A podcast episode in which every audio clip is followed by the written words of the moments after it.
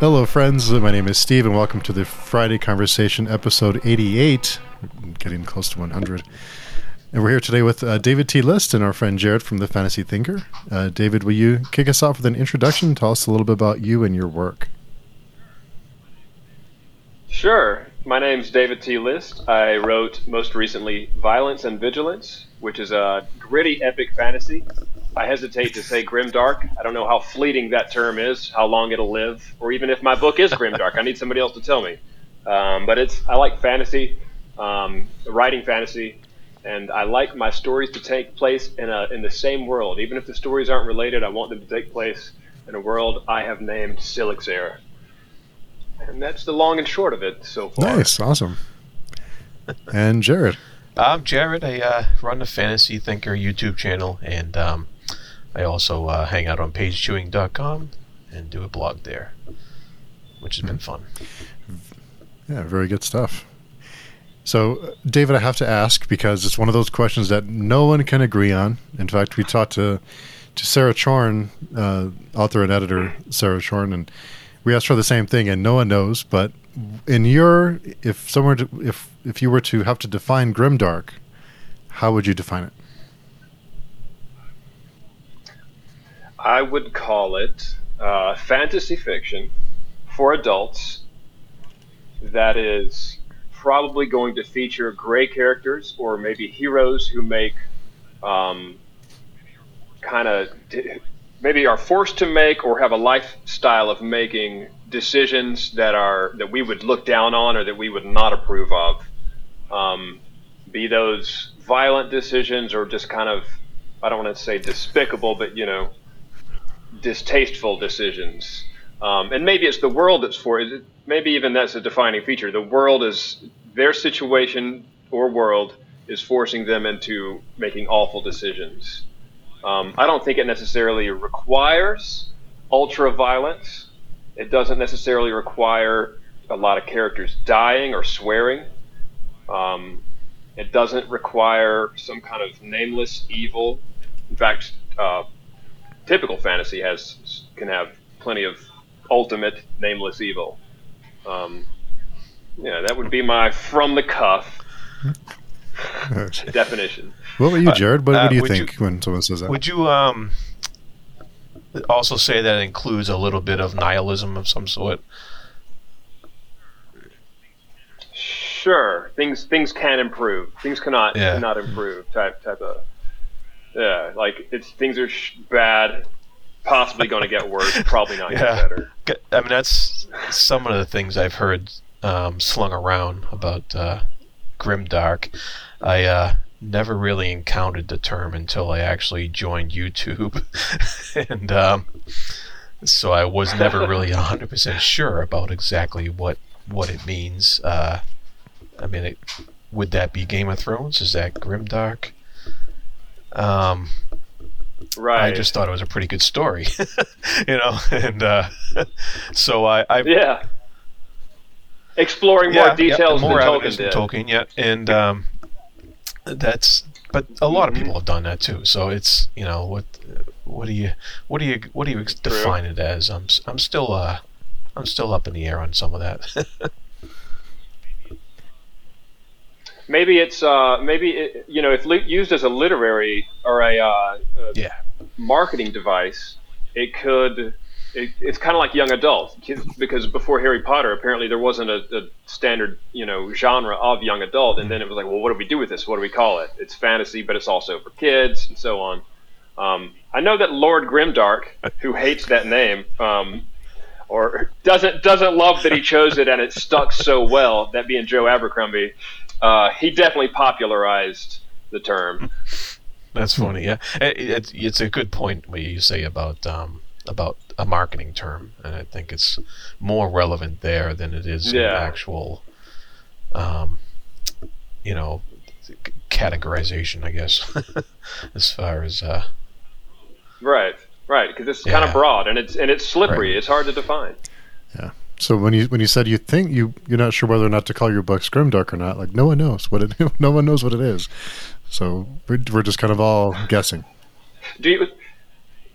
on that, Mark Lawrence has a on his blog or, or, somewhere on his on a website of his, he has a, a rating system for, for books, and they're essentially their their grim dark rating, and it's just uh, crowdsourced. People will place, you know, they'll compare. Let's just say um, something from Robin Hobb and R. Scott Baker, Backer, however you pronounce it, and and then well, one's more more than the other, and then through this method, um, they've built a huge catalog with like a rating system between zero and five, goes into decimals, and um, that might be something crowdsourced like that. If the if the if the participants pool is large enough, that might be a, a good authority on on the subject, possibly. That might work. Maybe. Yeah. Uh, I, I, I, not a bad uh, idea. I'd be a little wary about the uh, the uh, uh, the masses determining something like that. But true, true. Who who are these masses? Is it rigged? Yeah, we know knows. Yeah. yeah. Uh, so when did you start writing your books? What what what ignited the spark and what in this uh, in your journey? Um, I've been I've been drawing maps and making worlds since forever. Maybe maybe even since um I'd say my my mom had a copy of all the Tolkien books, including the Silmarillion, which which the nuts and bolts and guts of it all was real fascinating to me. I wanted to build a world, um, so I started. I've been drawing maps and, and collecting monsters from video games, from books, from lore, from mythology. I've been collecting the tools forever, but it was it wasn't until I read um, Pat Rothfuss's second book in the Kingkiller um, duology. Sorry, bad joke. That uh, bad joke. It wasn't until I read the second book that I that I that good grief, man, the writing was was it captivated me and it and it seemed real fun and it seemed every every a lot of the lines had so many meanings, so many layers, and he made it seem real fun. And um, I guess there was some amount of frustration with uh, how little this is not a critique on the book, but in my mind, how little had occurred. The writing was fun to read, but there was nothing going on, and I was like, I, I need to write this. I have all the me. I have the world. I have some monsters. Didn't have any characters. Um, you know, those came with the idea of, of writing this. So I was like, I'm going to write a decology. I'm going to write the ultimate, just this massive story. It ended up being one book, and uh, it's perhaps the one that should have been shelved. But uh, but yeah, I, I wrote it. Um, I, I don't think I don't consider myself having been unlocked or reached my potential, which who has? But I, I guess it was only after I wrote that that I read other books like Joe Abercrombie, who who showed me that a third person perspective can be just as intimate and in, entrenched in the battles and in the grittiness as a first person perspective. I've always preferred third person. Um, and then just books that had comedy in them. Nick Nicholas Eames is Kings of the Wild. When I read that and I found myself laughing out loud in a room where nobody else, you know, knew what I was, so they're reading and laughing out loud. Um, that really kind of inspired me. I was like, I can be funny. You can be uh, you can be anachronistic and funny and in the litter without without potentially breaking the fourth wall. You know. Um, but yeah, once I started writing, then I've, I've always observed that if I have ideas, if I and I've always had ideas, that if I write them down and get them out of my head, more follow. And sometimes as you do that, your reservoir broadens, more ideas naturally come in, seems like. And so once I started writing, the ideas just started overflowing. And so I have tons of ideas for books it's just a little frustrating that, that writing is about the slowest thing you can do. I agree.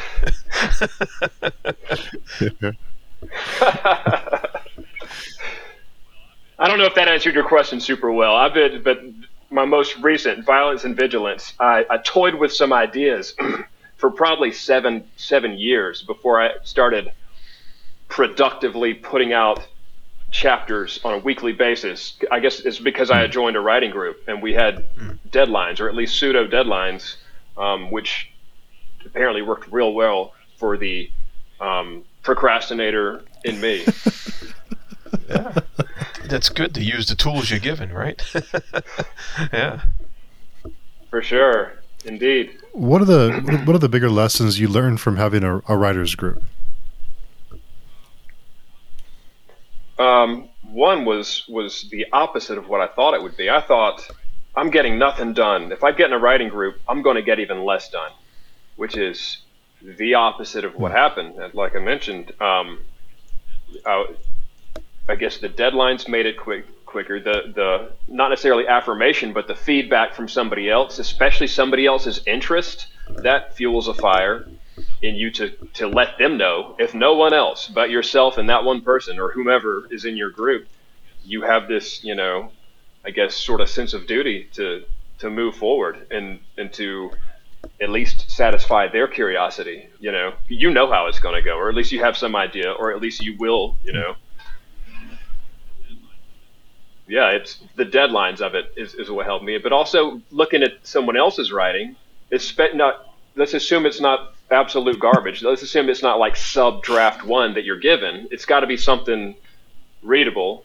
Um, yeah, it, it, it, it, you analyze their writing, and in, in analyzing the techniques they use and stuff, you kind of grow yourself. You know, I think. Hmm. And on that note, what what is your uh, your process for finding the time to write everything you want to write? ugh, I, I I've never been diagnosed with ADD or ADHD, but I think I am eaten up with it.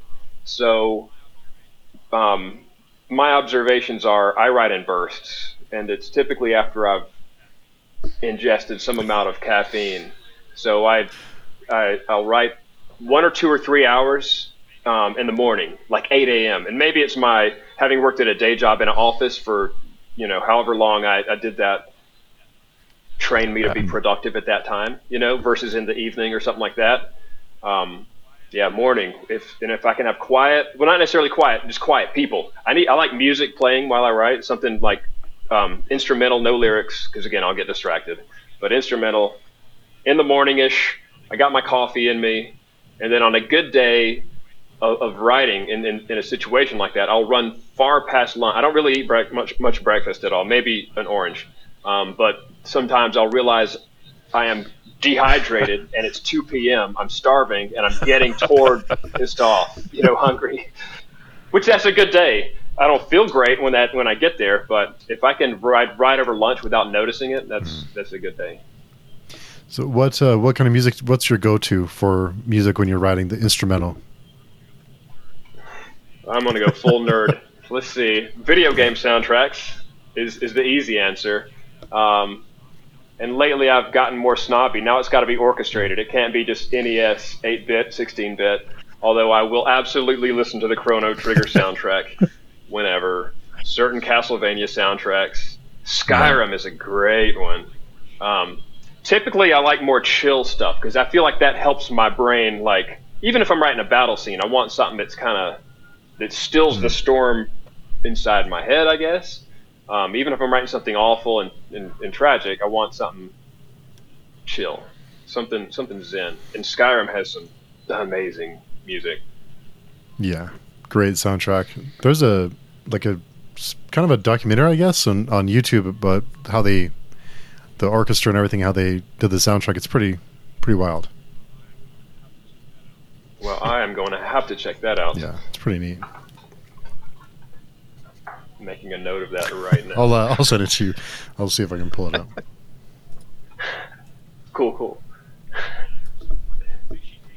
Yeah, I heard some. I heard some fishy things about um, Jeremy Soule, Soul, however you pronounce the, the, the, composer of all that. Some some funny business about him getting kind of odd oh. with women, and and then like pressuring with them and saying, "I need this for my art. You have to." Uh, do this for me for my for my art.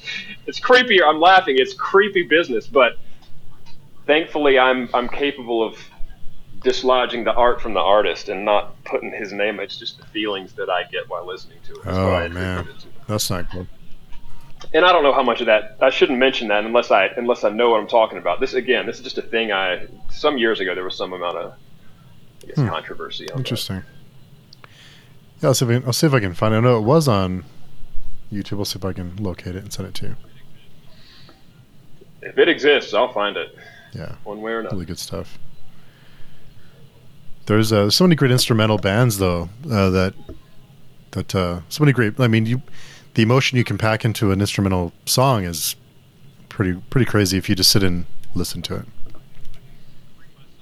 I can I can bring myself to tears with an instrumental song. Something not like not to name names, but there are some songs off the Final Fantasy X soundtrack that um I don't even know, and I can't remember if I've ever even played the game, but some of the songs are just very emotional, and, and by now I've kind of linked them to a scene in a book or linked them to a character entirely. Um, oh, apoc- so on bands, Apocalyptica. I, I don't know. They may be Swedish. It's these cello players. They put distortion yeah. on their cellos. I feel like they started out by covering some Metallica albums, but they also have their own like original music. Yeah, I've heard. I've heard That's them. really good yeah. stuff. That They're motivated good, a yeah. whole race of. yeah. Who are your go-tos, Jarrod? Do you have any go-tos Uh, that you listen to? I'm a big uh, Dream Theater fan, and um, oh, they're the best. Oh my gosh, me and, too. Uh, so, uh, so you must know. Nice. You must know their um, that offshoot side thing they did, a liquid tension experiment. That's all instrumental. Yes. So it's uh, it's uh, I like Yes. listening to that stuff too when I'm trying to write stuff, or what have you. Um, they're my uh, they're my go-to, and they and, and they have uh, pretty much anything related to that kind of music. I I really listen to. Yeah, and that I, I can imagine music like that, pro, progressive, Yeah. prog rock, prog metal, probably like opens weird synapse paths in your head just because it's not typical. It's, It's- not your everyday four it's four funny. It's top ten. Yeah, it's funny you, mis- you mentioned that at because all. um, the the drummer now, Mike Mangini, he used to teach at Berklee College of Music Yes. up here in Massachusetts, and uh, he actually said that in one of his lectures. He said the time signatures of, of progressive music actually works to change synapses in your brain on how you listen to things, and uh, if over repeated exposure, you know, of course, but. Uh, um, Yeah. and so it's it is a thing. It actually opens up. You know, it opens your mind basically. so, yeah, Yeah, I believe it. I- I- Even if it's even if it's just me on the drive, the steering wheel tapping, trying to find the time signature. Like this is not four, it's not seven. That was seven. Yeah. Now it's yeah, thirteen. Yeah, the, something. the latest song Yeah. he had something seventeen. Uh, the latest album, it was, it was like drum drum timing was like what? Of course he did. And, Yeah. and he has drums that are above his head. So he has like yeah. a double drum riser. Run one low, regular, and then one way up with the Yeah, eight hangers, crazy. whatever they're Wow. called. He is Did you study? Have you studied music too, uh, David? I've not, but I've always uh, I've always loved music. I've always kind of had a natural like I have a good good ear for stuff. If I hear a thing, I can probably play it on guitar or piano. Um, I'm in a band. I play bass, but we're we're largely a cover band now for um, Oh, for nice. 90s rock. Not 90s dream theater, you know. What we play is Yeah. typically 4 4 time signature, uh, not so much shredding. We're a three piece. Um, but yeah, I'm, uh, music is another of my creative outputs, and and and cover shows are they pay way Ah. better than original shows if you're a no one, Yeah. if you're a, if you're a small band. Hmm. What are some of your favorite songs to cover? Ooh, that's a good question. We're always adding a little something to the mix. We recently added um, "Ought to Know" by Alanis Morissette, and uh, first of all, that's kind of a masterpiece of a song, anyway. But when you have everybody in, a, in the in the crowd singing certain lines with you, our our, our drummer has a high voice, kind of like Geddy Lee, um, Yeah. which Jarrod you may be familiar with if you're a fan of Dream Theater. Obviously, Geddy Lee is the singer for Rush. Yeah. He's got a quite high voice. So our drummer sings our uh, girl songs like No Doubt, certain No Doubt songs, Alanis Morissette, other things, um, Zombies, Zombie by the Cranberries. Um, anyway, hearing the band, the, the crowd sing it back, sing certain lines back to us. Yeah. Uh, that's that's a fun thing. Otherwise, busy stuff, things that I can dance to, or things that we can give a little reggae slant or a little metal slant to. Those are those are fun to cover. We put our we, we put a little of our own flavor on pretty much everything we cover. Nice. That sounds like fun. A lot of fun. Was it? Uh, are you? Yeah. It's fun. I, I dread it. I dread it all the way up until the show because I'm a I'm a 100% introvert. I act like I'm not, and I'm comfy talking to people, but getting out in a place in a crowd and being on stage, uh, I dread it in my guts until I'm there, and then the best time. Yeah, I And then, understand. you know. the same way. yeah. That's that's. Uh, I don't know. Yeah, that's that would, sounds nerve wracking for sure. To to be on stage. Well, there there is we, there are libations. I've gotten uh, I've, we've been doing it so long that I have a very um, I guess I, I beer and myself we have a very uh, close relationship, and that doesn't mean I drink a ton. I drink on average two and a half beers at one of these shows. And if I get over two and a half, and depending on what kind of beer, you know, if it's something stout, I try not I hmm. steer clear. I can't gauge that so well. But if I'm playing a song and my hand's not moving quite fast enough, it's time to switch to water for about a song or two. And if I'm playing a song and I'm a little too aware of everybody looking at me, it's time to slam one real fast and get a little less aware of everybody around me so I can carry on. My wife is like, You look like you're having a blast up there. I'm like, It's very calculated. You have no idea. That's funny. Do you have any uh, any beers you prefer when when you have to break break glass in emergency? Good question. Good question.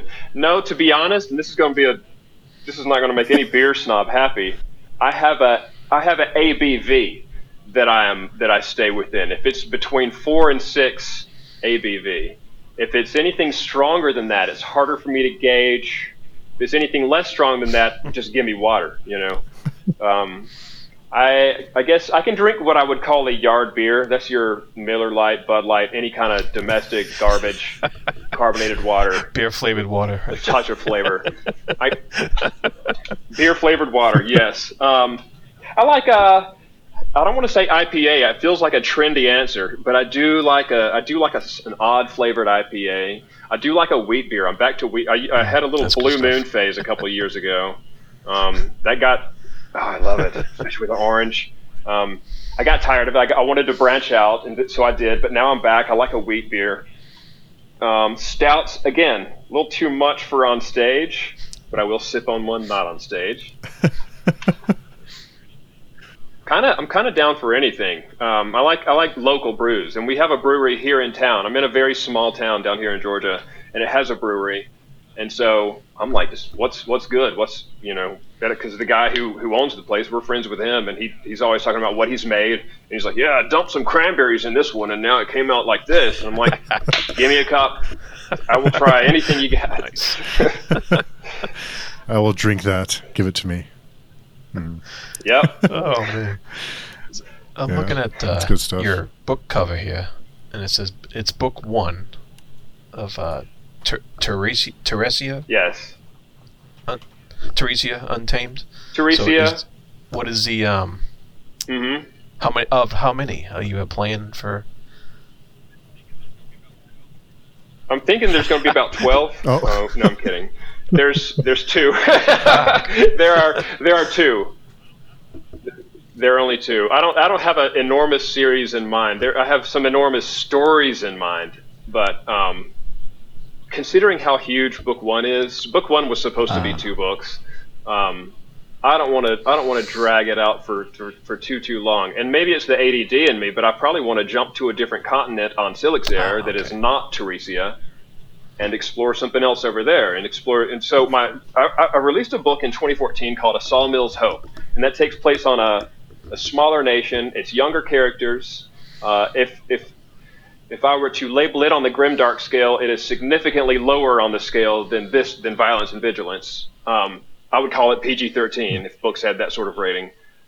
And it takes place on a on a on an island-ish nation um, that's north and east of Teresia, and there is some, uh, I guess you could call it Easter egg sort of references to one another. It is a lumber. Their chief export is lumber. So in the story in, in Violence and Vigilance, we do reference that they've harvested all the for Vilda has harvested all the all the lumber that it can from the mainland, and now they're outsourcing. They're having to go to different places like Tiasa because they're trying to build this massive fleet to invade Allscan. Um, and I've lost the original question, like I expected to. yeah, no, you answered it. Went That's on, the so answer. that was fine. I did. I'm sorry. It's my And you, you, curse. you mentioned you explore different continents. Do you have your world mapped out? Because you create maps too, right?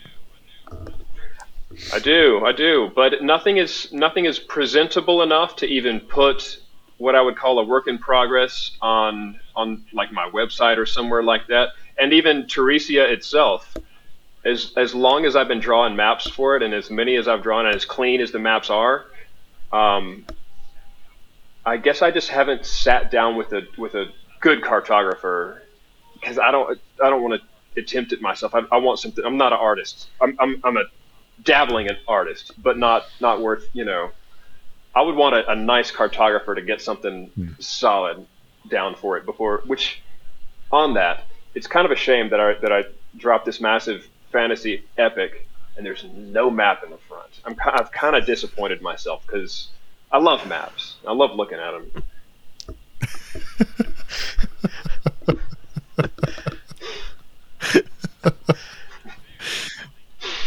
It's there. It's coming. I, I, way I see it, when I when I when I release, if when I release a hard copy um, special edition, there will be illustrations, uh, There and go. there will definitely be maps. Nice. I'm sure maps are. It, it sounds easy, but I think it, there's more involved than just here's a map because you want it to have a scale and everything, and there's a lot that goes into it. Yes, and, the, and scale is a good point because while I did a lot of research, so while writing the character, there are characters who move from point A to point B, um, just like any good fantasy. And uh,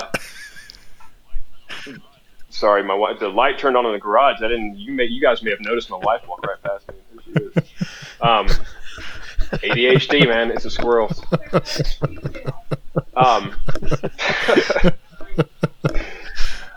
Oh, so right, characters are going a distance. I think I, I, I needed them to travel 50 miles, and I knew what kind of terrain. So I went online. I said, "How far? How long does it take you to travel, or how, what is the average walking speed over rough terrain like rocks? What is the average walking speed over X amount of incline up a hill, and so on?" So I have the details of this map pretty cemented. I just don't know how to communicate hmm. that to uh, a cartog. I mean, I probably could. I guess as far as priorities go when launching this book, map was right below get it launched, published, and into the world, and so it was left by the wayside. The whole process was. Yeah, it's um. I always wonder what it's like to work so long on something because you, you you have this brewing in your mind for so long to to work so hard on it to put so much of yourself into it and then to release it and to have anyone be able to to read it and anyone to be able to look at it and kind of like what is that like? You know what? On that, I, and I want to circle back to regarding writing groups. Um, showing your work to somebody that isn't you is a huge is getting over the, I guess, unwillingness to do that, and, and your own, you know, thinking it's so precious, and, and gosh, I hope I hope everybody hearing just some some outsider go that guy's stupid, and you know, or something like that. Just three words wreck your entire day. Uh, it's good. It's good to get that kind of feedback. It's very helpful, and it makes you less um, concerned when you do release it. Um, and and- and yeah, so regarding working on something for forever and ever, yes, I there are details that I in, in just intrinsically know about the world, and I and it. I guess I sort of expect, you know, I, don't, I didn't realize I was doing this, but I expected the reader to sort of know it, and so that's another good thing about feedback. When I when I gave this off to the developmental editor, um, there were some times when he would come back and be like, "I don't know what this word means. I haven't known what this word means from moment one, and you you got to tell me what this how is you know why do you think this was good? nothing like that, but like you, you got to tell me what this word means." And I'm like, "Okay, you make a good point." Uh, things that I took for granted, they Feedback lets you know. developmental editors can't be can't be underestimated. You know. Yes, yeah, and and no, and I got to shout out mine, John Gerald. He's got his own literary agency now, and um, he's huge. He's a rock star. Uh, like this sounds like I'm trying to toot my own horn. He's the literary agent who found Robert Jordan way back. I'm not saying he wrote Robert Jordan's books, but he found him. He's the one who uh, first made things happen for Robert Jordan, and, Nice. and then he was my developmental editor. And because of, he was very flattering to the document when I, the manuscript when I sent it to him, and he was he had very nice things to say about it. Uh, but one of the characters, he hated him from moment one. Hated his guts, and that that resulted in a forty thousand word rewrite Wow. of a character. And this is after after the writing group, um, which is admitted me ad- admittedly more lenient, and they my writing group is less. Uh, well, they're not. They haven't been in the in the industry for as long as, as John. They haven't. They don't have the experience. They haven't seen what he's seen. They don't know. You know, they just don't know it as well. So his his words meant more to me than my writing group. That makes sense. You know, I mean, he's, he's his feedback. professional, and uh, hmm And he's smart. So he didn't like the character because the character the character was supposed to be unlikable, or was what was the reason he didn't like the character? No, my my my unlikable characters. I feel like they scratched that itch. But this one character, um, where'd Wifey go? She's not out here. How Go much for it. swearing is allowed on this in this particular? He was a he was just lame. I'm not. I'll, I won't build up to it or anything. The character was unlikable. He was. It was uh, this. I guess very selfish. John called him a wanker, a tosser. He called him so many British things. I had to I had to look up the def. Like, what does what does this mean? Shit, he is. uh, I had to rewrite his motivation, and I think a, a good reason for a character not working is if you can't get on board with their motive. And my character had the just the weakest fucking motive. He was bored. He was a bored guy, and he kind of had no concern for everybody around him. He has a heroic arc, but it's halfway into the book, and it's too late. By now, Yeah. fuck him. You know, by now he's he's already he's already the first, he he blew the first impression, and so he had to be rebuilt. I don't want to say his name because folks would be like, ah, I still don't like him.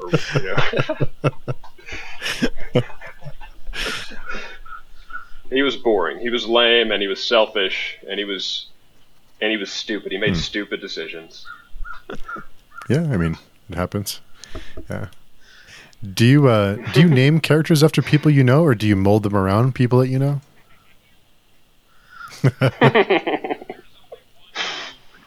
There's only one in the book. I'm not going to say his name, that is specifically named after uh, a guy I knew in fifth grade. I didn't get in a lot of fights in school, but there was this one gag in fifth grade. And yeah, yes, his name, his name made it to the book. And uh, I'd love to say he, he he gets a bloody death, but then I started writing, and I think he might get redeemed, dude. I don't love it, but I think he might get a redemption. Um, otherwise, names can be names can be kind of flippant. Like if I need a name, especially for a minor character, gosh, I don't to just blow all the Easter eggs here, but there's a character named Loran, L O R A N. He's a low-ranking soldier, L O R A N, low rank. Oh, That's- I gotcha. That's a little bit of an Easter egg, I guess. I hope it doesn't break the character. He li- he dies in the same scene he's introduced. So for what it's worth, he's a very minor character. Um, otherwise, some of the names, Irdessa has, has been with me for a long time. She started Odessa. years back. She was Odessa, changed to Irdessa, and then there were names. So there was somebody whose name was Betrayer. It was a placeholder, and then it hmm. became Treyu because that was some little deviation of Betrayer. But then I changed it to something else later. I think it's actually something Swedish for Betrayer, which I don't want to give away. Again, you know, a lot of this will be a little spoilerish. There was there's a there's a character. Her name was Manipulady because she was a manipulative lady. That placeholder, obviously. Well, that changed to Calliope because it kind of I don't know felt in the same ballpark. And then it changed to something else again that I will not mention. Obsidia. But then, but then some names they drop out of the, out of the sky, and, and it's like, well, that's his Oh, name. okay. There's I was going to ask if you use placeholders a lot, you know, but uh, yeah. Oh, a ton, so much. Um, the, one of the main guys, his name is Calderis. uh, his name was was Hurzlo, H U R Z L O, which I don't know where that name came from. But I remember I was talking to my parents about it one time, and my mom said Hurzlo sounds like he should be a farmer, and I was like, well, so much for that name, and he got a name change.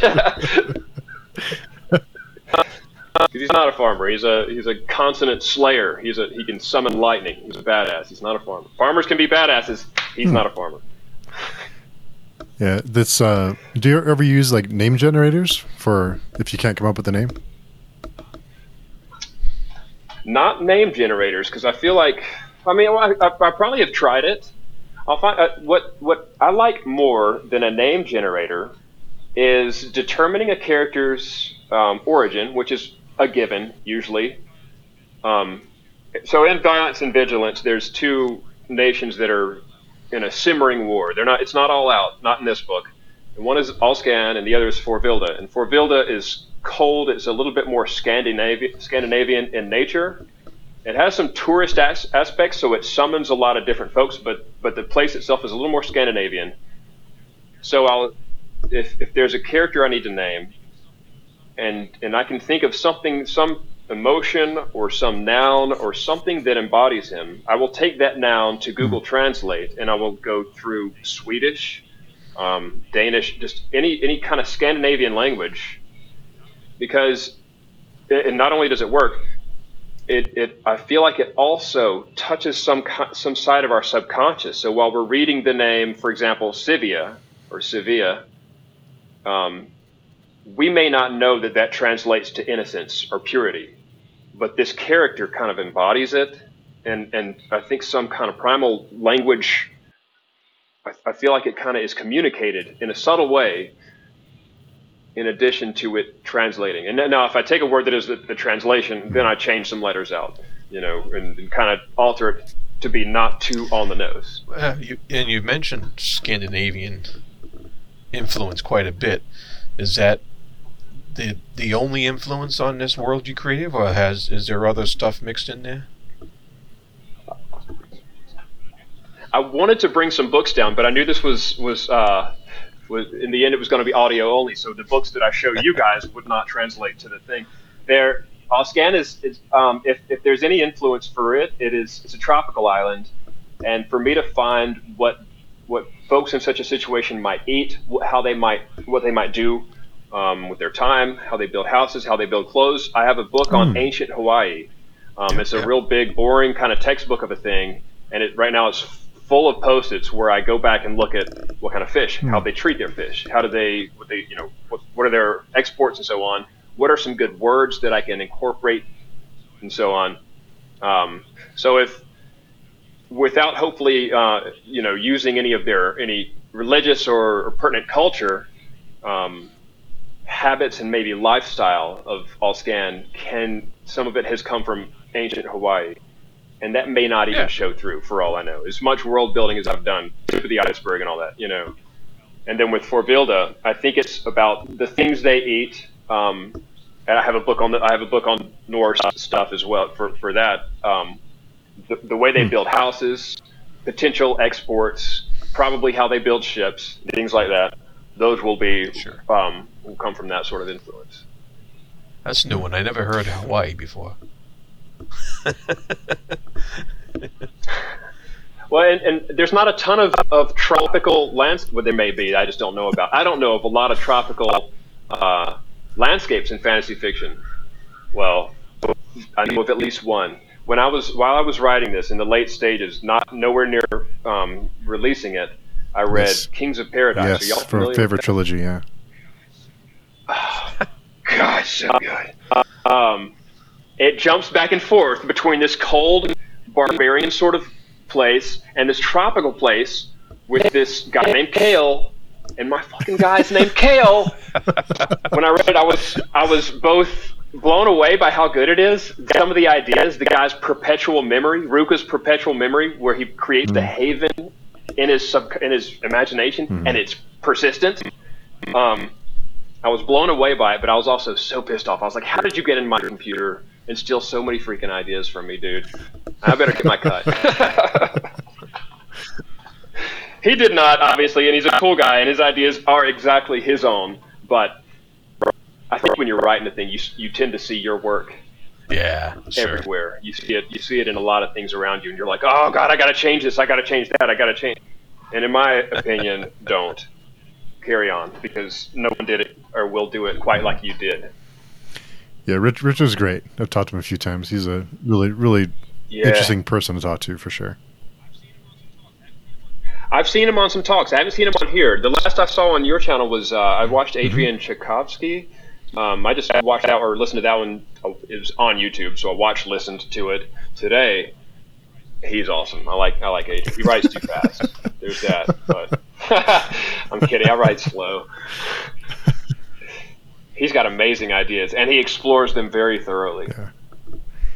Yeah, there's uh there's so many great um great authors out there. Just you mentioned all this research you've done for your world, and it, it kind of makes me sad in a way when, especially for fantasy, because the author takes so much time and energy and builds this huge world, and as a reader, we only see the top of the iceberg. We don't see what's below. There's so much. Yeah, there's Less so much more. It's it. kind of sad. Yeah.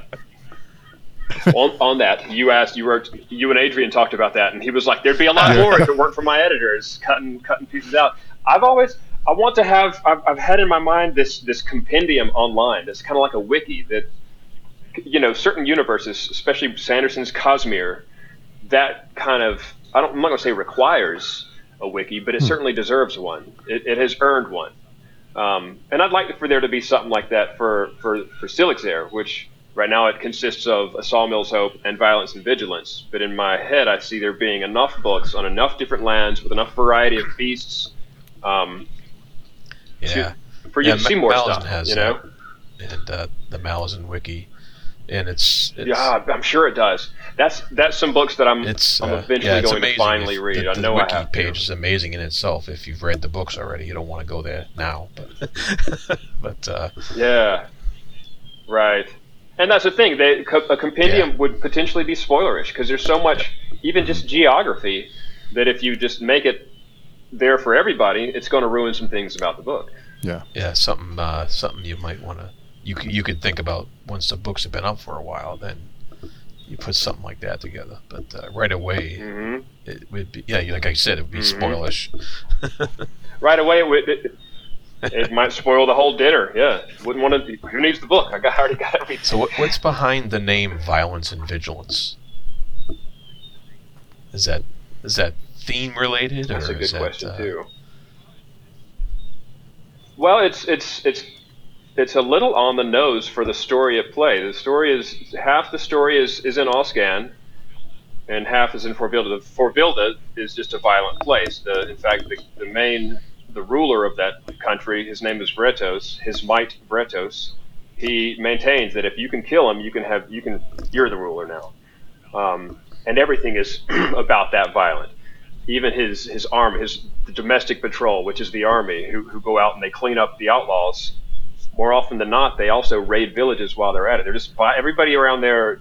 You better have your keep your hand by your hilt. Is kind of is kind of the phrase that pays in Forvilda because if you're not violent, somebody else is, and, and they'll get you.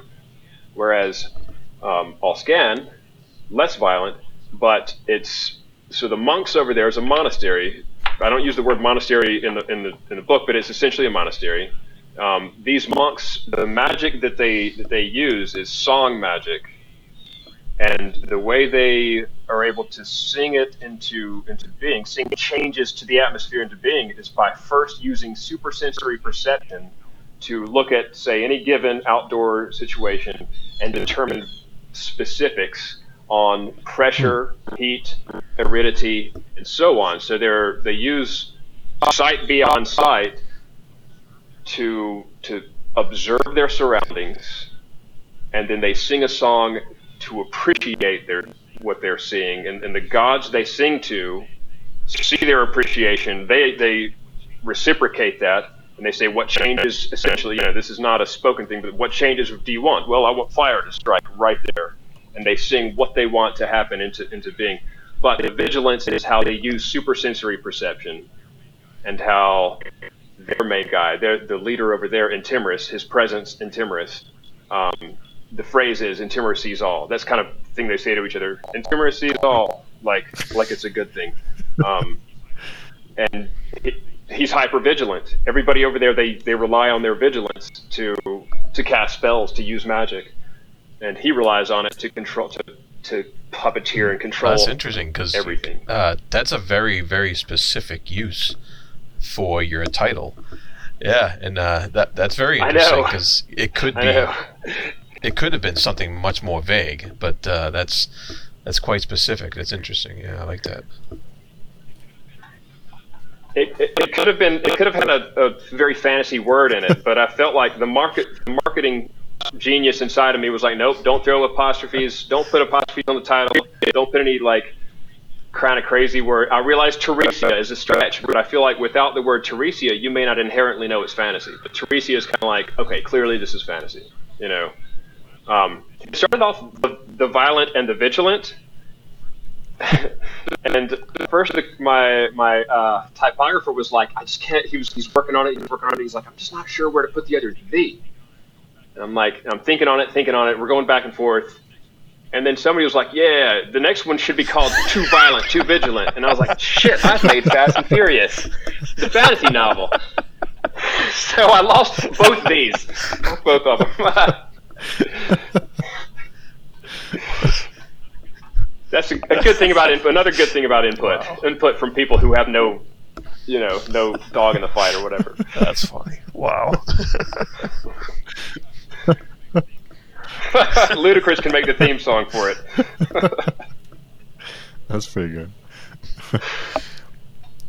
the um, marketing marketing sounds just terrifying to me. To market a, a book and to market it's hate the- it. it's like it, it almost feels as though the writing the book is the easy part, and it's of course it's not. It's very difficult. It takes a lot of time, but it feels like okay, you you spend all this time writing it, and then what? And then okay, now what? Like what do I do now? You know.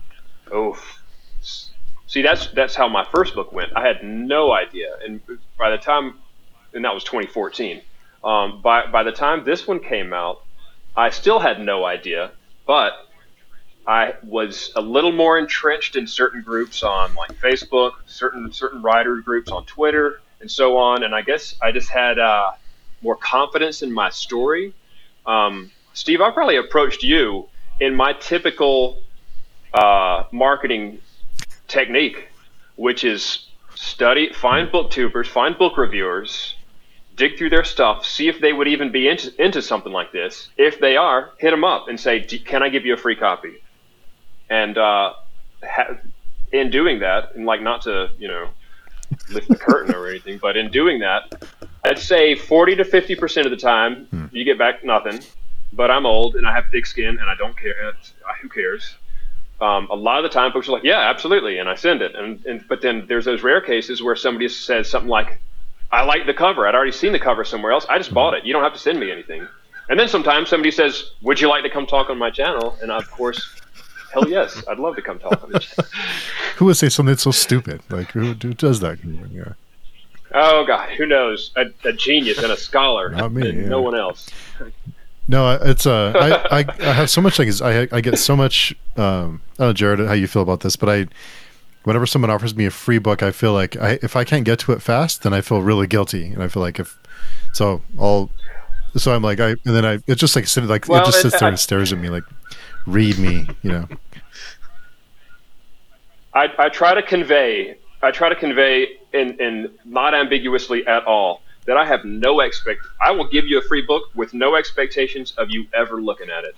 Much le- and, and I, I don't know who I'm like preaching to here with this, but I don't I don't try to I don't there's no pressure to ever read it, ever review it, or ever bring it up.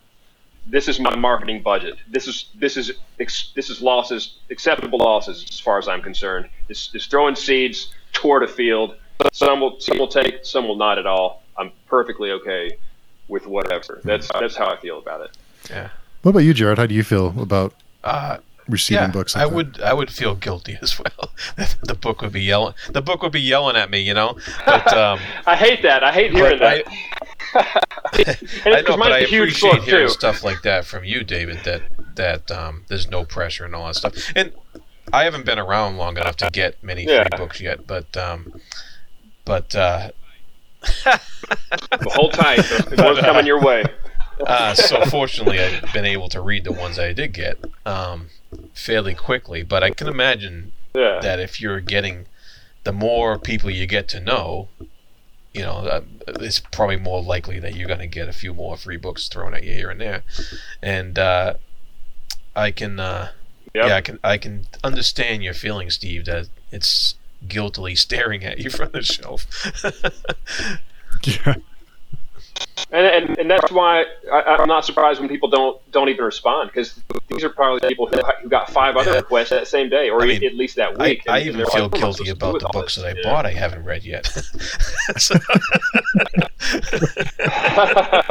I kind of do too. If I if I start a book, I'm reading three books right now, and I don't even want to mention them because I feel bad because I haven't finished any of them. yeah. I love the authors. I love the book. Yeah, it's uh, it's one of those things, but yeah, it's yeah. I, I but it, it's funny because sometimes you get emails that, and it's I've, I I don't expect like a personalized email or anything. I, I know that it's a copy paste thing. It's fine, but sometimes they have the wrong name in the email. It's like I think you sent this to the wrong person. but it's I just like to give them a hard time because it I, I don't care. It's not a big deal, but it's just funny. Like oh yeah. I'm surprised I didn't do that in this process somewhere. I wouldn't be surprised if I did, and I would feel Yeah, but no, you, it can't be a yeah. It can't Oh, be. A, wait. You can't personalize every email. That'd take forever. Well, No. I, I, I do. So I try to. If I'm if I'm sending them out, I, I try to do. I, there's the pitch doesn't change. I try to I try to personalize some amount of it, just because otherwise, I don't know. I try to give it some amount of value beyond like. So there was a person who I reached out to.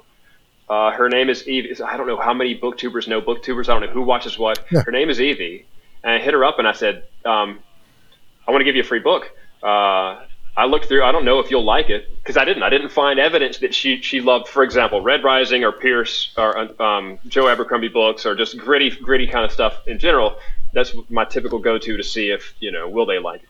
I didn't see a lot of evidence she would, but I was like, my daughter's name was Evie, and so I'm I want to send you a free book. And she wrote back. She was like, I love the cover. I, I, I bought it. And, and again, even when somebody says that, no expectations of them reading it. The way I see it, if if if if it keeps knocking on the door, if somebody has gotten a free book and, and they keep seeing people talk about it, they keep, well, I don't want there to be any obstacles between them and picking it up. And so they keep seeing the cover around here and there. Somebody they like seems to have liked it or whatever. You know, I want them to have less excuses, one less excuse not to read it, and that is that I don't own it. Well, now you do. That's fair. Yeah, it's fair. I don't know if it's a good marketing technique or not. Time will tell, I guess. Gotta just take your shot for sure. yeah. Gotta just go for it. Yeah. The what what it is about fantasy that you wanted to write in fantasy? Is there is there a certain thing that you instead or do you plan on other writing other genres too? I do not. Not at this moment. It's not off the table. Nothing's off the table. Um, gosh, what is it? I'd say my earliest uh, love for, for fiction stories, that being any kind of fiction stories, was things like um, The Hobbit. At some point thereafter, I found uh, some. It's not Dragonlance. It was Margaret Weis and Tracy Hickman. Um, it's not Dragonlance anyway, it's it's fantasy.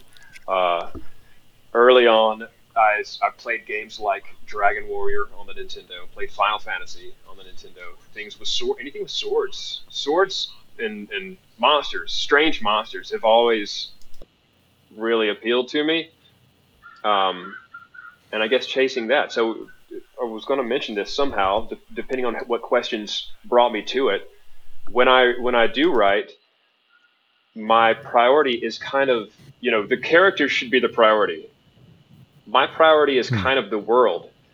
And it's also introducing cool monsters that i that i come up with and and less reliance on the given monsters like orcs and dragons. I i, I don't feature any orcs and dragons i'm not opposed to it. Maybe one day the time will come um, but i would rather invent something that, that's that's new. Um, but I think what the evidence of my books prioritizing the world is that the point of view jumps a lot. There, there's different points of like no two chapter, no chapter will start with the same POV the last chapter was in. That's the point of view that the last chapter was in. And and the more point of views I have, the broader of a look I get at this world. And now characters obviously do matter. They have to matter. If, if the characters don't matter, the world doesn't matter. And I get it. And so I do sculpt the characters or try to and try to give them believable motives and not stupid decisions to get their believable motives, even if I don't like them, even if you're not supposed to like them. I want them to to make sense of why they're doing what they're doing. Um, but again, because of because I love building the world, and I, part of me wants to play a video game inside Teresia and inside Allsky. I want to like go into go through the monk's process and become a dancer in Alscan, or I want to fight in Keswall, the battle arena in Forvilda.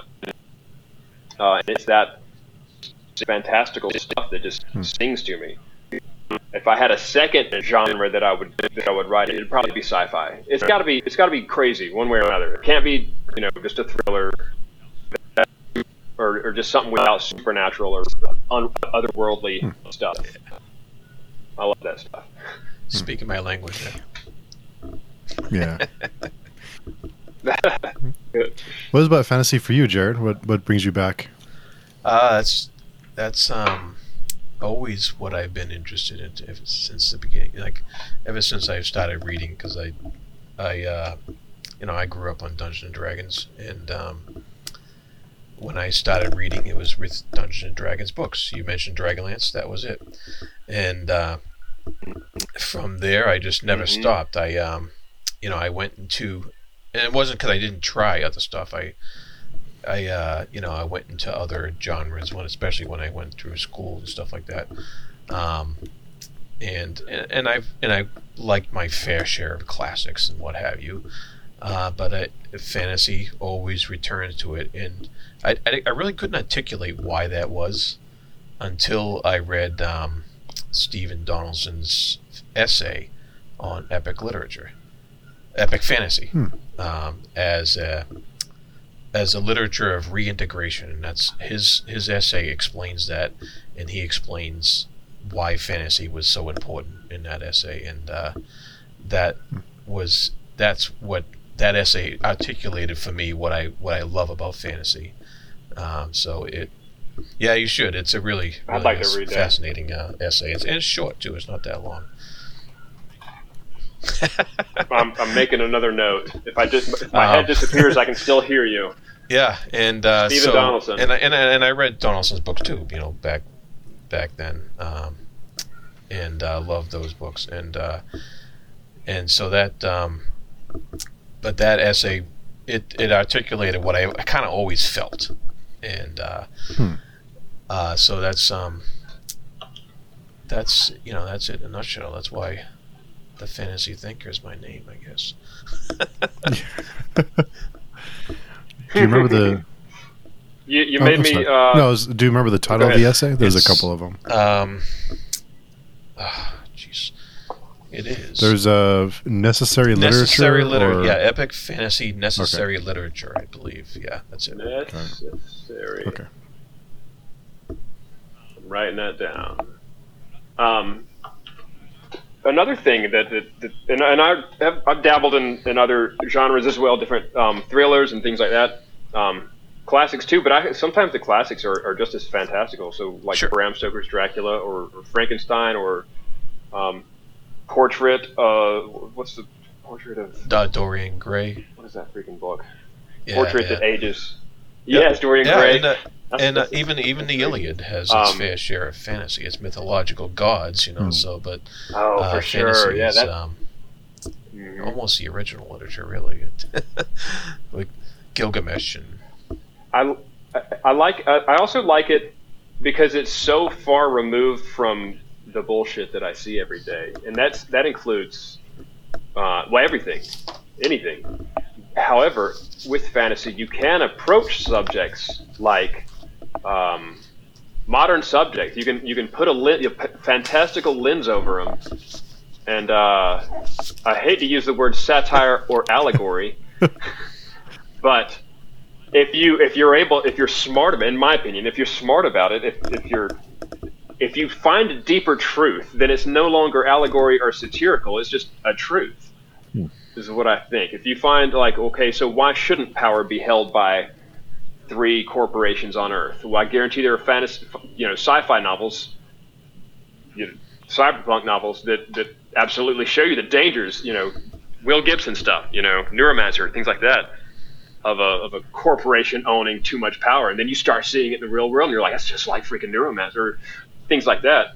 Um, I like exploring problems from a different lens. So you might even see something that you deal with on a day to day basis, like an asshole at work. But fantasy can make it palatable, maybe. And, and I don't know. I need to read this this essay and get myself some more vocabulary. Question. yeah. It, uh, well, part of it Yeah. is he, he takes the idea of the problems, like you mentioned, and uh, fantasy turns it into a monster, or it turns it into, you know, a a, f- a Yeah, magic or like something that. else, you know. And then uh, when you're done reading Yeah. that and you go on the journey with the with the character or what have you um, then when you're done you reintegrate back into your life and you're able to and it helps you deal with it and stuff like that and that's that's part of it Yeah. it's it's he's mu- he goes can- much deeper than that but Yeah, but uh, yeah For sure. For sure. yeah no, that's that wasn't the essay yeah. you just read. I'm kidding. Yeah, I know. Uh, yeah, and, and then you you're able to look at things differently. I think. It's funny you brought that up because I, I wonder when when people talk about AI, it's like, have you not read science fiction? Why is no one worried about this?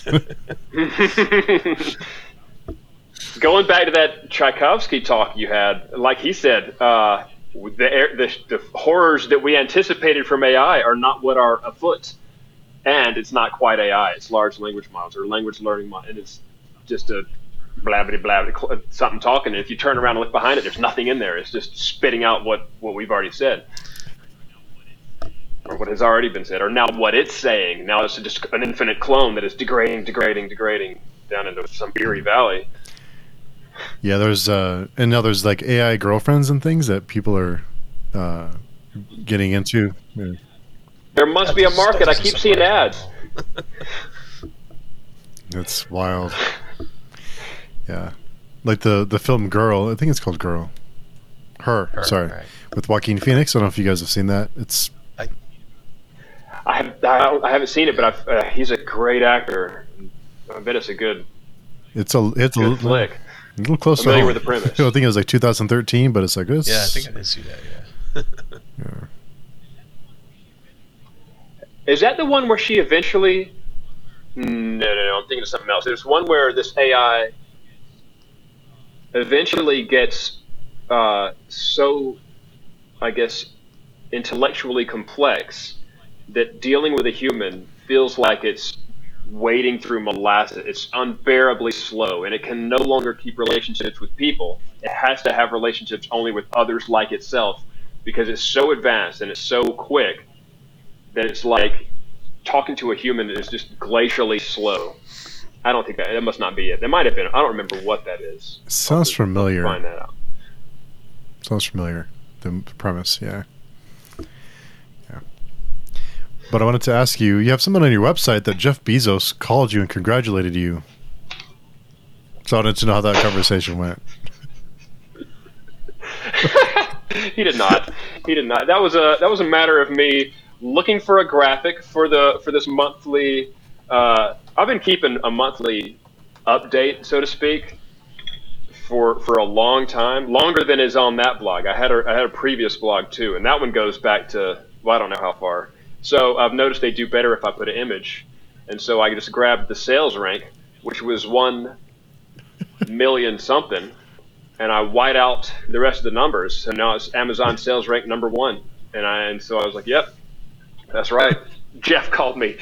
I misspelled Jeff with the. Oh. Uh, it was it was a little bit um, Yeah, I like that. in cheek. I thought that was pretty neat. that's funny that it's that it's spelled in the same way. Um, oh no, Joffrey Baratheon is not. His, his still has a J, but it occurred to me that I spelled I spelled it similarly to the, one of the most hated characters in fantasy. not intentionally, it just happened. that was pretty good. I like that.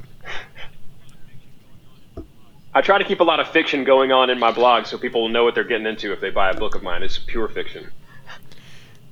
Uh, you know, speaking of you know, like your blog and and marketing and things, how do you decide which platforms to focus on, or do you do you depend on them too much, or do you notice this? Um, how do you use them, Ooh. or how do you decide what you know what platforms to put time and energy into?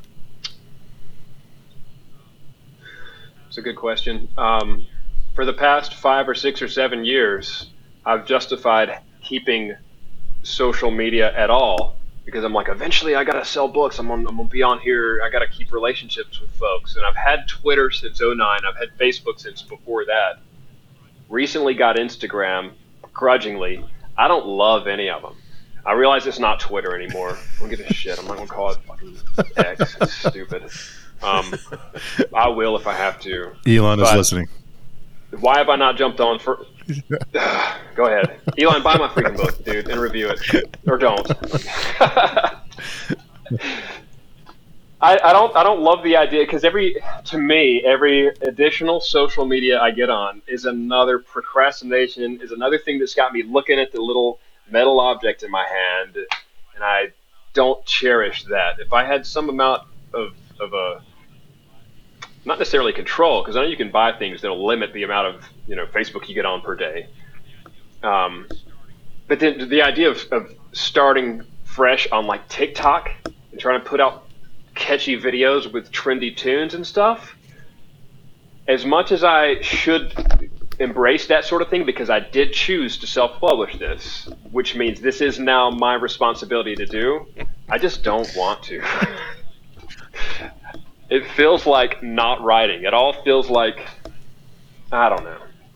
I so to answer your question in a very unorganized, unprofessional, un ignorant sort of sort of way. That's that's my answer. But then I see folks like Josiah Bancroft who completely hopped off of Twitter and he seems to be doing fine. He's got a new book out, The Hexologists, which I'm currently reading.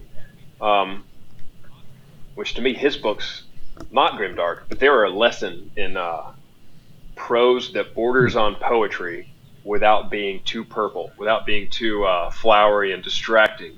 He's able to accomplish a lot with very few words. But he jumped off there, and he is on Instagram. He recently followed me on Instagram, which is kind of exciting. Seems like. I don't have a good answer. So for, for Facebook, I you know I, I shout out my book now and then, but I, it always feels weird just going, "Hey guys, check this out! I made it, but I'm unbiased. check it out. It's really good." I don't know. I don't like it. Well, it's tough when when they're engineered to to keep our attention and to keep us scrolling. You know, it's a weird thing to depend on that. And and then plus, what's happening with Twitter or whatever it's called this week is um, it can all disappear tomorrow. So you can spend all this time building a following and all this time posting Yeah. every day or whatever Yeah. this whatever the algorithm likes or whatever, and tomorrow it can be gone. Right. Yeah. And and I've I've noticed that on this is a tangent regarding Twitter. I'll keep it brief. And sometimes I do. So I, I made a rule a couple years ago, maybe three or four or five years ago, and that is don't Yeah. argue online. Nobody comes online to change their mind, to go, what can I learn? How can I grow today from somebody else's opinion that I don't know? Nobody comes online like that. So what's the freaking point? You're just going to make a, a dumbass of yourself. And then eventually, a year or so later, I was like, I, I, I stretched it out to say, don't even have a conversation online because it can be misunderstood and it comes off like an argument. And then what if you say something you thought was funny, but somebody else finds highly offensive? It's forever. It's immortal.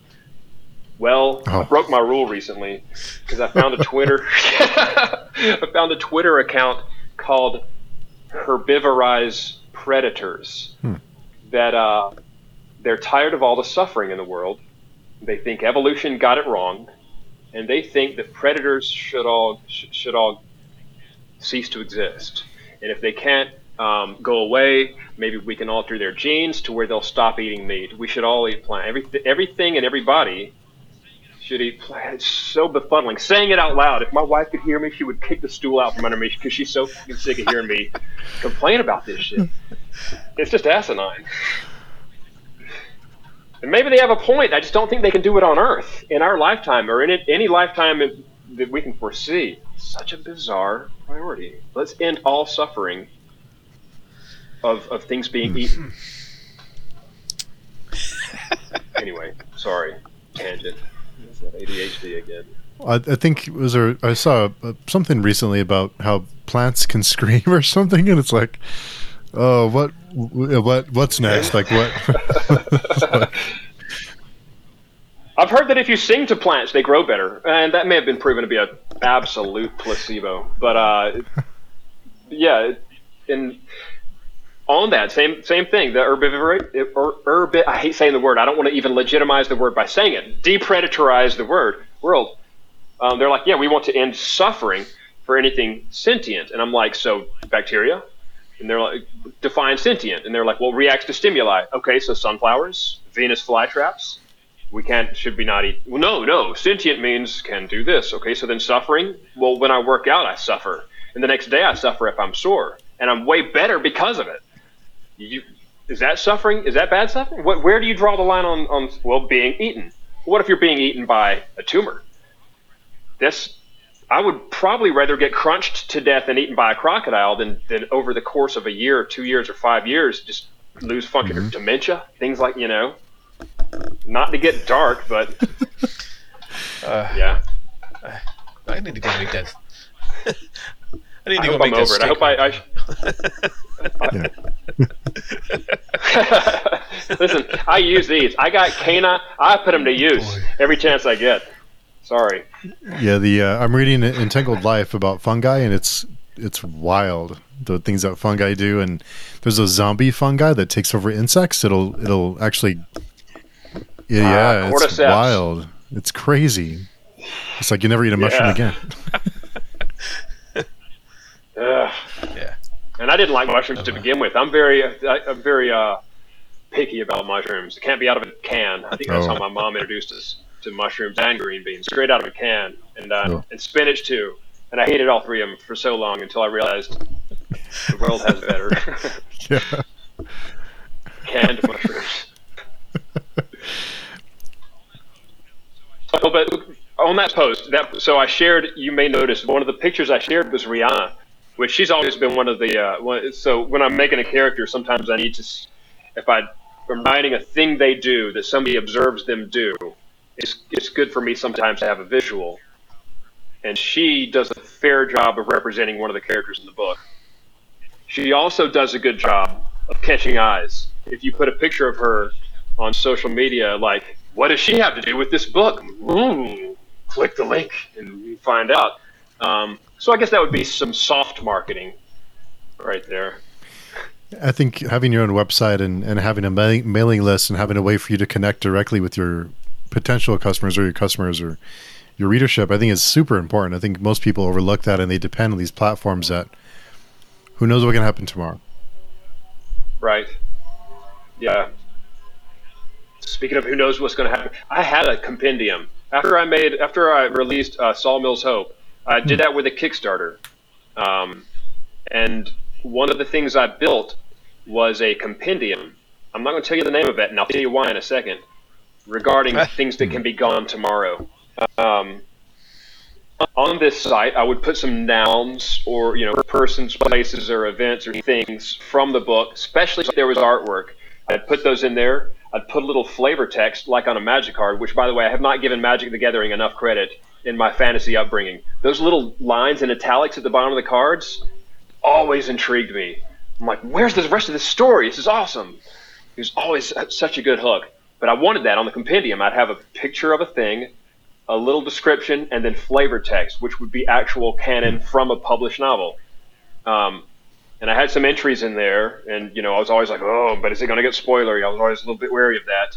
Well, my buddy who was hosting it, he he, we bought several websites, several domains.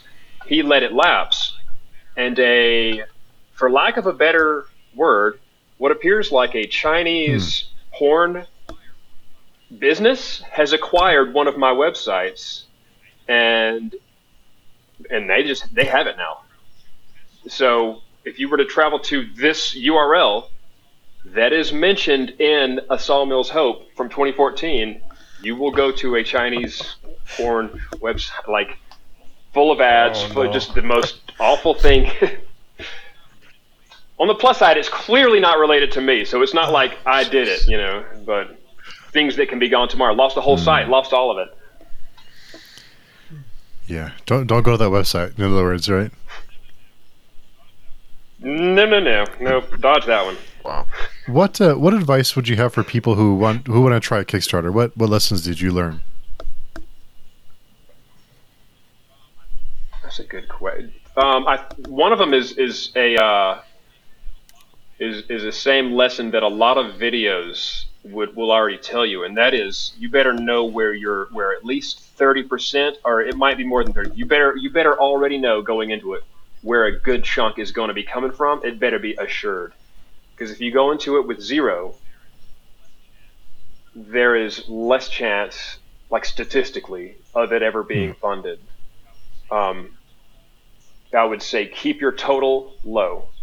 I would say do all of your research. If you're going to be shipping things, you better know exactly how and where you're going to be shipping it.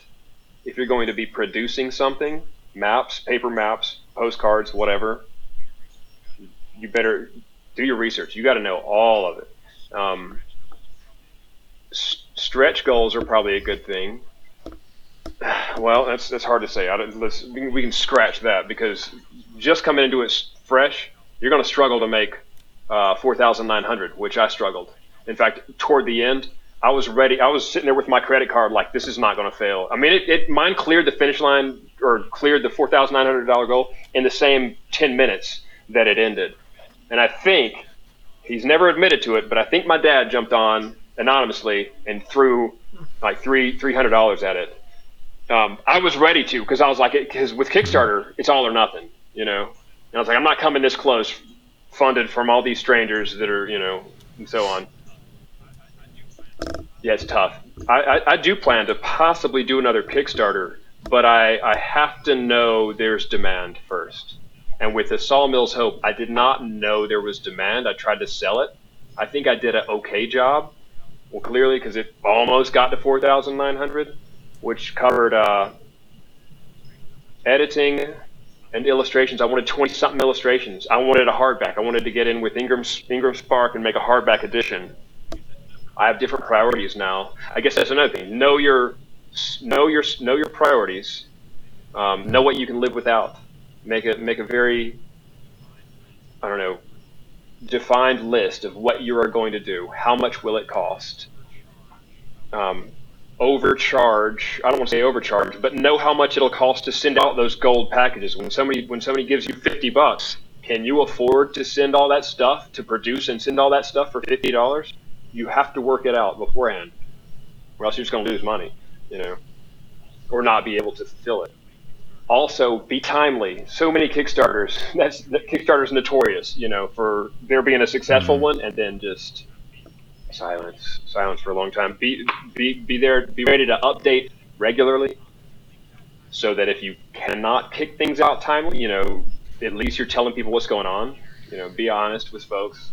Be very transparent if you can. I don't want to overstep my uh, advice for Kickstarter because I've only done one and it was just barely successful. No, I think it's um it's a journey for sure. Yeah, I'm sure. That's uh, Mhm. certainly more than I would be able to give out as far as advice goes. I've never done that. So. I'd like to do one again. I, I, I would like there to be illustrations. I want there to be a hardback special, like uh, the Broken Binding, the kind of stuff they put out. I'd like to make one of those somehow. Um, get Felix to do some more art if I can, you know, afford enough at his time. Obviously, it'd be a Kickstarter. Yeah, Nice. He's in thing. demand. Yeah, he's in demand. Maps. Gosh, he is. He's he's, he's It's hot. great to see, though. It's good to see someone, uh, you know, get you know, kind of work their way up. Because I think when he did, uh, was it Beyond Redemption? I think he did Beyond Redemption. Um, I don't know if he's that well known, but seeing him, you know, kind of so busy, it's, you, it's you're happy to see that people are successful. Yeah. Well, it, it, and from from the point that I first started working with him, because I started with him in 2021, I had an unrealistic expectation of when the book would be done. Started with him in 2021. Book launched in 2023, but during that time, he did mention um, he's like, if people ask you about my rates, they have changed. So don't you know, you might not tell them my old rates. and that's because of the demand. Because again, he's such a hot topic, and I feel like he's almost like monumental to indie publishing to an extent, or he's definitely made a significant mark, a huge mark on indie publishing Nice. in general. Him and Shawn T. King, STK Kreations, the typography and, and whatever all technical terms that is, the words, the words on the front, the design, I guess. Cover, good covers are so important, though. I think it's worth the investment to get a, a really good artist and have it. Yeah. I do too. And I'm hypersensitive to AI covers now. Whenever I see a cover that, that, that hits my little my suspicions, I'll look at the hands. Why are there so many fingers on that hand? Why, why are those fingers so bent weird? Why, why does that thing look weird? Like you know, I'm looking for a the marks, the trademarks of AI in, in imagery now. I guess I don't know. I realize AI is, is such a great tool for people who can't afford it. Mm-hmm. For example, thousand dollar cover, but Yeah, anyway, some controversy. yeah, it, just a know. little bit. A little bit, a little, bit of hate.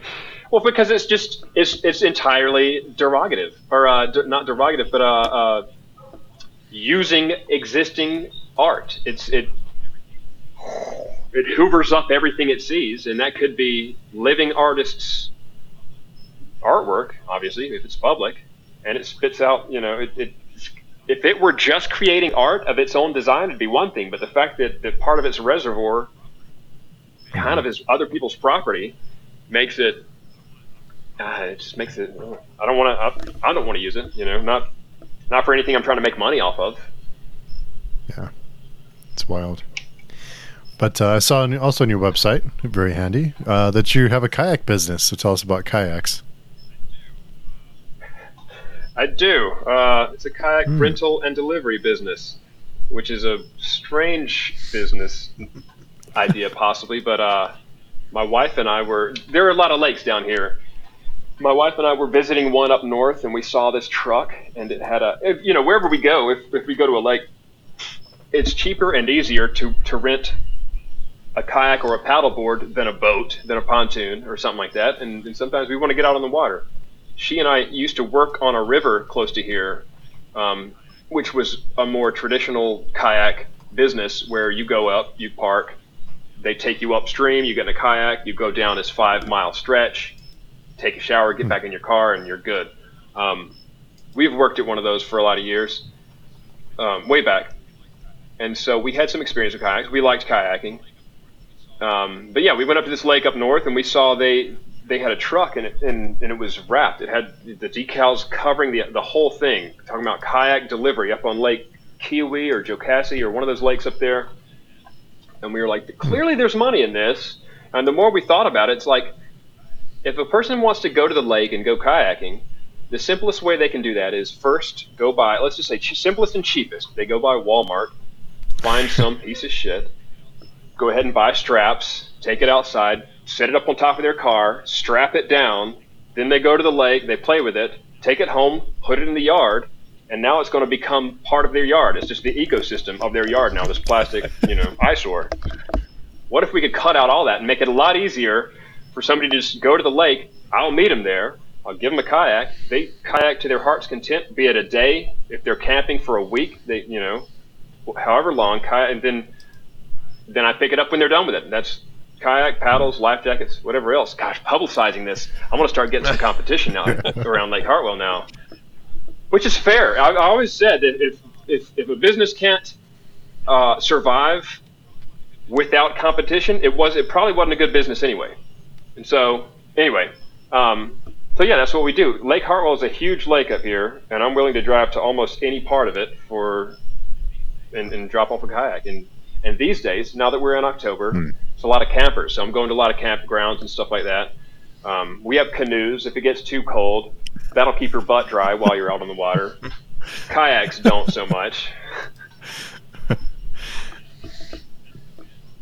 But yeah, that's that's that's the biz. If anyone is in, in the area of Lake Hartwell and they want a kayak, I, I can bring you a kayak. I'll bring you a book too. But so far, those audiences have not overlapped, and I don't even think it's I, I don't even think it's close.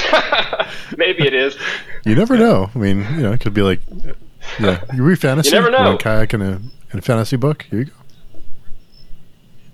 Yeah, or if it, if you're just if I'm camping, I mean, you don't have a TV typically, or whatever else you might do if you're not camping. So sit in a nice, comfy zero gravity chair, and you have a book, you know, a little campfire going. Hmm. Pretty nice. Very nice. That's uh, do, do you uh, have you kayaked for a long time or outdoors? You what is it about being outdoors that appeals to you? Oh gosh, that, that's as old as my as my infatuation with maps, I guess. Because when I first started making maps, it was of the woods around my house, and that was Wow. before I turned eight years old. Um, I would just explore. I'd go off in the woods. Then uh, when I was when I was eight, we moved to a different neighborhood, and that had a whole nother section of woods. I would explore those, um, and then eventually I had kids, uh, which or, one kid, my oldest Donovan. He's 23 now, but when he was like four, or five, or six, I'd take him and my little brother, who was one year older.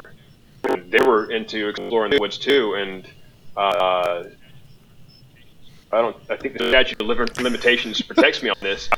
I would just go to places that looked cool. Like if, if I've been driving back and forth between here and a place, and every now and then I look over and there's these cool woods. One day I'm gonna park the car right there, and we're gonna take off through these woods, and we would, um, with no concern for whether or not it was hunting season or anything like that, or whose property it was. We would just take off through some woods, not destroying or anything like that, just exploring new areas. Uh, so I've always liked being outside. and I've always liked kind of outside right now. I, I notice on my video that it's, it's getting progressively darker for you guys. Sorry about that. At least I'm sort of visible. Yeah, it's like- void behind you. I'm just waiting for someone to pop out behind you in like a horror movie, like yeah, That would horrify all three of us. yeah, yeah, well, yeah, for sure. It'd be a kid. They'd be they'd be this tall, whoever it was. Um, I always liked being outside, and that, and that definitely flavored my first book. The first book was was um, I forgot what it's called, Gary Stu, probably. You know, we just it's dudes that go off in unknown woods and have a little adventure, and crazy things happen. There's a large insect. Anyways, I'm not gonna. I won't talk about visual things. This is an audio I that, podcast. Huge freaking Yeah, audience. so that's Sorry, audio fans only. It was a large flying string. I think. yeah. I have uh, I have big dogs, so there's always like there's occasionally like a big hair that like floats by, like like I, yeah, I just like okay. You got to ignore whatever. it. Yeah, just floating by. But I, I do think I, I noticed that people who spend a lot of time outdoors have a different outlook and kind of uh, I don't know, have seem a little bit more at peace. I find a lot of peace being outside, and um, and and I feel like 2020, when everybody was, wa- you know, everybody went home for work, and there was a lot of stay home, stay home. I really, uh, that might have been the first time in my life I appreciated that I'm out here in a small town on the edge of town, and I have a yard, and it's there's some trees in the back, there's some grass over here up front. I have like three fire pits in my. I'm a little bit of a pyro but I could just at any point I could walk outside and set something on fire. Or if we got sick of each other in the house, wifey can go out back and try to pull down kudzu with her bare hands out of the trees, just like rip kudzu up. And I'm thinking about people who live in apartment complexes or especially multi-floor compa- things like that. They can't set foot out, you know, can't walk outside. It made me really appreciate it um, and feel for it because you know you you heard a lot about mental anguish on the rise during that time, and I get it. If I couldn't, if I couldn't, didn't have the ability to walk outside and gulp in fresh air and the sun beam down on my face, I would have been in a way darker place. I'm sure. Yeah, it's. Uh, I, think it's still. I think for some people, it's still lingering. The you know that those weird that weird feeling of hmm being inside and not being able to being able to leave. What a weird time it was. Yeah. Yeah, really Truly. strange time. But the uh, the time always flies by.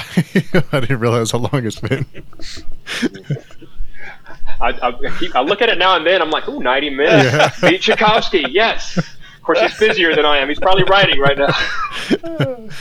But it was an absolute pleasure, David. I'd love to do it again sometime. It was. I'm all the way down for Well, whatever. I think for sure. Jarrod would agree that you can't tell us shit like that because then we'd be bothering you all the time. You'll hit me up, bro. I'm in. I'm telling you, I'm in. There's there's more things to talk about oh, that I, I, know, haven't man. even talked oh, well, about. there's, I have a ton more questions for you, and, and we we do these all all the time. So you're welcome anytime. Cool. Yeah, Well, I appreciate yeah, you very nice guys. It's Yeah. good to meet you, both Yeah. of y'all. Uh, in the meantime, where can people find you and your books? Uh, on most social media, well, okay, Facebook, Twitter slash X, or Instagram, I am at David T List. Uh, if you go to davidtlist.com, that goes to my blog. Um, any of those places points pretty blatantly toward my, my book that is out, that came out August 4th, Violence and Vigilance. Um, and right now it's only available on Amazon. I'd like to expand beyond that, but you know, choices were made, things things were decided.